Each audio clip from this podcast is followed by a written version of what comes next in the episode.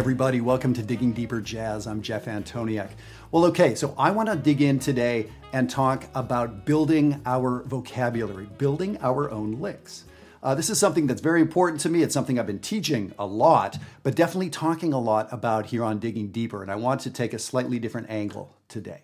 Now, before we dig into that, I want to thank everybody that was at the first ever Digging Deeper Jazz uh, webinar that we did just a couple days ago. Uh, we're going to be doing this once a month. It was so much fun. I want to do it regularly.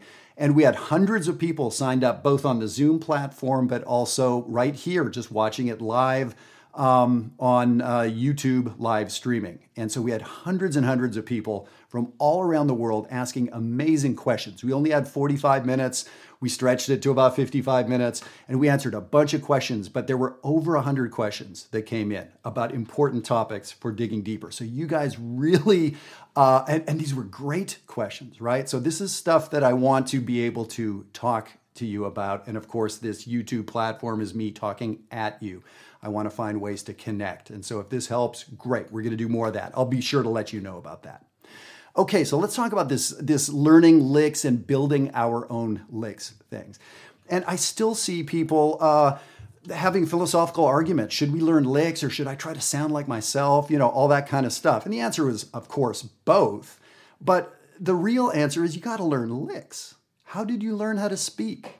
By copying people around you, your parents, whoever was in the environment. How did you learn those amazing thoughts you have? By reading books and watching movies and having conversations with people that were interesting to you. You got knowledge from people who came before and you stole their ideas and you stole their phrases and their turns of phrases. You had teachers that said, "No, use this word, not that word. It's it's more descriptive."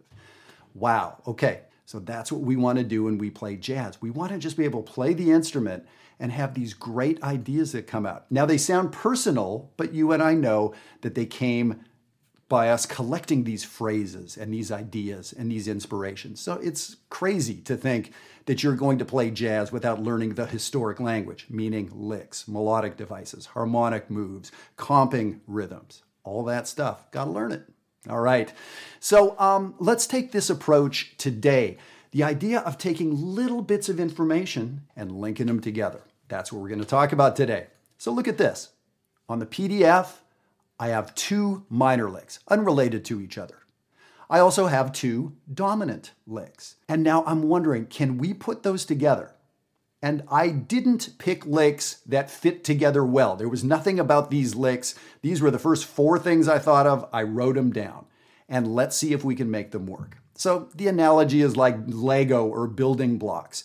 Here's a couple things that we have to work with. Let's piece them together and let's see what we get. So let me play these examples for you. So the first one, the first minor lick, number 1A, is a really, really simple scalar sort of idea. One, two, three, four, five, three, two, one in minor.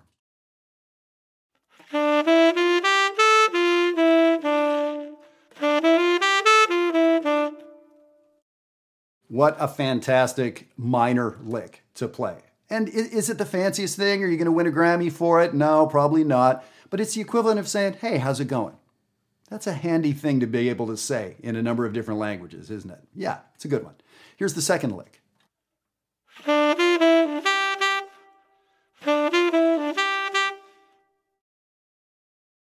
So, did that sound familiar? That was one of the very first minor licks I ever learned. I remember who taught it to me.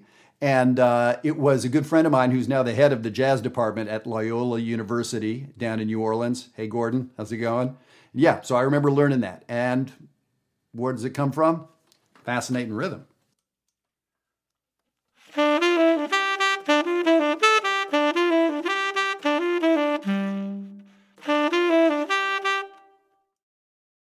So now here's a couple dominant licks. And these dominant licks, I made sure that they ended on a note that takes us to a major chord. So a five to sort of one progression. But as you can see, what do we do on the one chord? We just sit on a note. So there's it's really just thinking about dominant.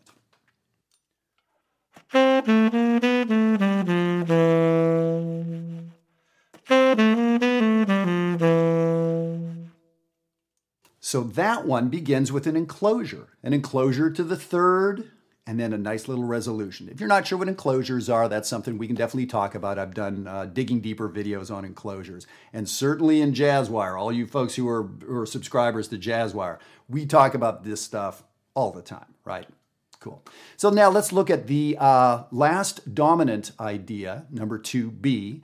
And this is a great old bebop thing that Dizzy and Bird used to play all the time.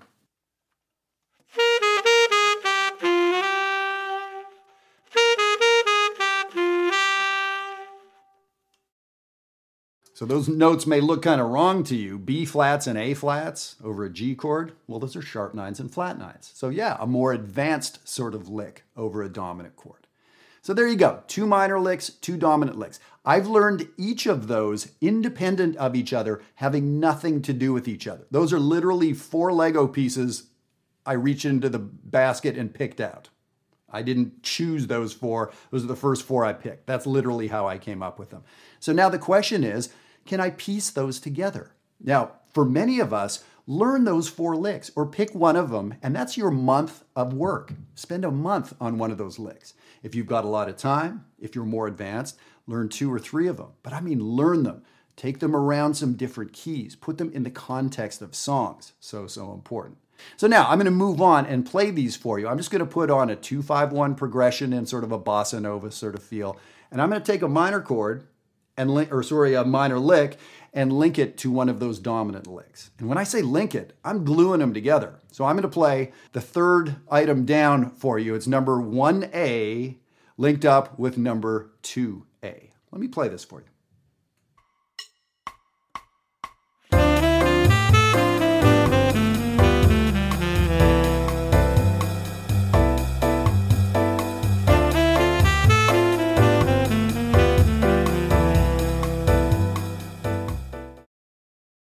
All right, a great little bit of vocabulary, right? The first minor part stands on its own. The second dominant part stands on its own, that great resolution to the major chord. But notice that I wrote on the PDF that there's a smooth connection between the two. Did I create that smooth connection? No, I happened to pick up two Lego pieces that link easily together. I had to do nothing. I just put those two together. So now let me go and play what's on the line beneath. So now I'm playing lick number 1A and sticking it on the dominant lick number 2B. There's like no connection whatsoever. These pieces don't fit at all. Let's see how they sound.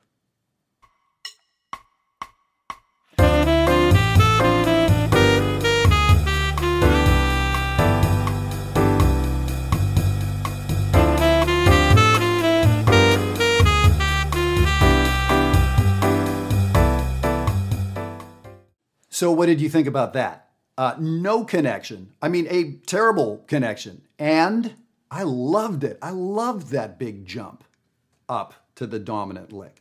So, does it does no connection always work? Well, no. We, we don't know what's going to work. We collect a bunch of little links and then we put them together and see what happens. I happen to love the fact that that one didn't connect. I may prefer that one more than the first one. So that would be kind of cool.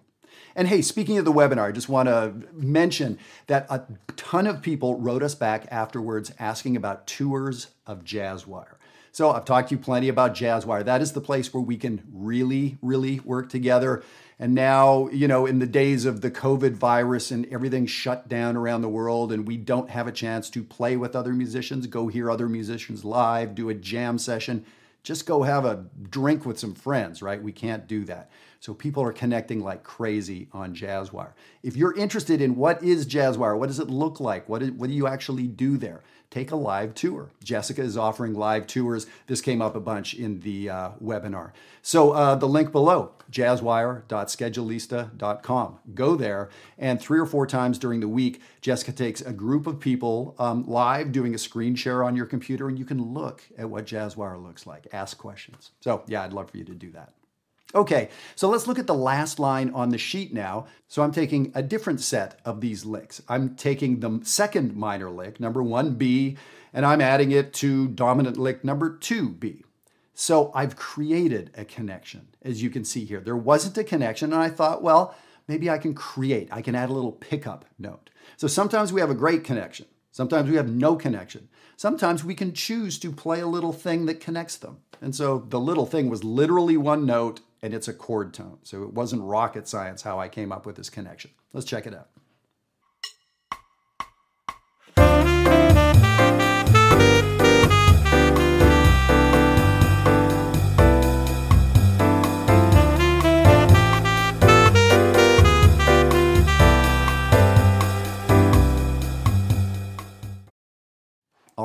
I like that one too. You could try it with the connection. You could try it without the connection. You could add a different connection. There's all sorts of ways we could do it.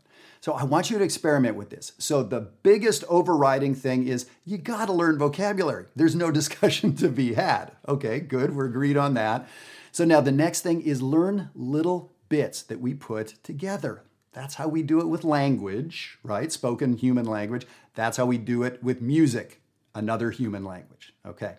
And so here are four fantastic licks that will keep any, the most advanced player can take these and be working them in different keys and different root motions. There's nobody out there that can't be kept busy with this. And by busy, I don't mean just a bunch of busy work. That's not what we're doing here. Putting together real language. So I put together three good 251 licks. And now you can kind of look at it and go, oh, wait a minute, there's one you didn't do. That is correct. I ran out of paper. so, um, yeah, I ran out of paper. Yes, I could have squished it down. I want you to do that one. I want you to figure out which minor lick I didn't stick on to the end of which dominant lick, and you play it. See if you like it. Is there a good connection or no? can you create a connection? How are you gonna How are you gonna do it? And perhaps it's not good, but here's the thing: it almost always works. So I hope you took a really good uh, sort of lesson from that. And the last thing I want to tell you. Um, I'm doing another series of four workshops. I announced them two days ago, and uh, there's like three spots left. These things are selling out in like about a day. So um, if the second you hear this, you jump uh, jump on it and see. Again, if you go to the link, it's the same link as the tours, jazzwire.schedulista.com. There are four workshops, May 14. 21, 28, and June 4th. They're Thursdays. They're 1 o'clock p.m. Uh, New York time and open to anybody around the world. It's a small tuition, 35 bucks a workshop. And we're doing four different topics, but all using Stella by Starlight as a point of departure. So these workshops have been incredibly popular to the point where I release them and I can't even talk about them because they're gone. Um, but let me know is this something you would be interested in doing? Let me know where you live so we can do it. If you live in Australia, maybe we need to find another time for you, those sort of things. So always be in communication with me. You email us at diggingdeeperjazz at gmail.com. I'd love to send you this PDF to uh, get you working with the stuff. Start building your own licks, guys. All right, take care. Have a great week.